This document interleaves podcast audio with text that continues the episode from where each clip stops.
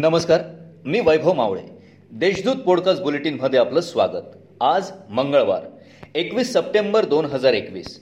ऐकूयात जळगाव जिल्ह्याच्या ठळक घडामोडी. गणपती बाप्पा मोरया पुढच्या वर्षी लवकर या अशी घोषणा देत मिरवणूक जरी नसली तरी पारंपरिक वाद्याच्या तालावर ठेका धरत लाडक्या बाप्पाला मोठ्या भक्तिमय वातावरणात निरोप देण्यात आला. कोरोनाच्या प्रादुर्भावामुळे शासनाने विसर्जन मिरवणुकीला बंदी घातली होती.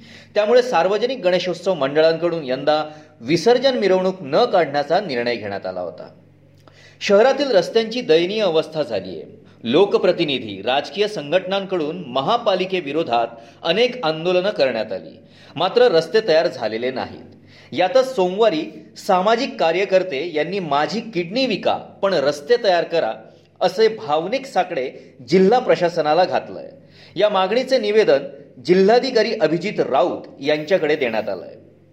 मेहरुण तलाव परिसरात जळगाव पाचोरा रस्त्यावर लेक रेसिडेन्सी जवळ गणपती विसर्जनाच्या पार्श्वभूमीवर रस्ता बंद करून बॅरिकेड्स लावण्यात आले होते. या ठिकाणाहून जाण्यास मज्जाव केला असता एका दाम्पत्याने बंदोबस्तावरील पोलीस कर्मचाऱ्याला मारहाण केली. या प्रकरणी न्यायालयाने दाम्पत्याची न्यायालयीन कोठडीत रवानगी केली आहे. राजेंद्र सोनाजी वाजपेयी व त्यांची पत्नी एकता वाजपेयी अशी त्यांची नावे आहेत.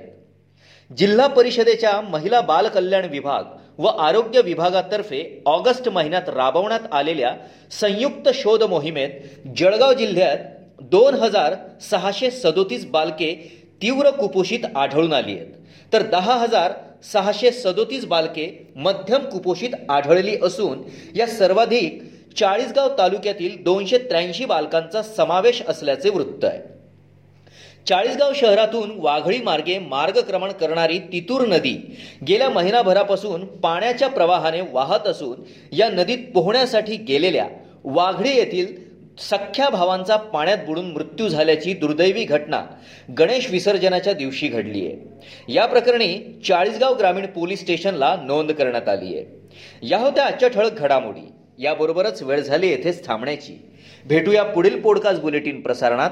तोपर्यंत संक्षिप्त बातम्या आणि ताज्या घडामोडींसाठी देशदूत डॉट कॉम या संकेतस्थळाला भेट द्या. धन्यवाद.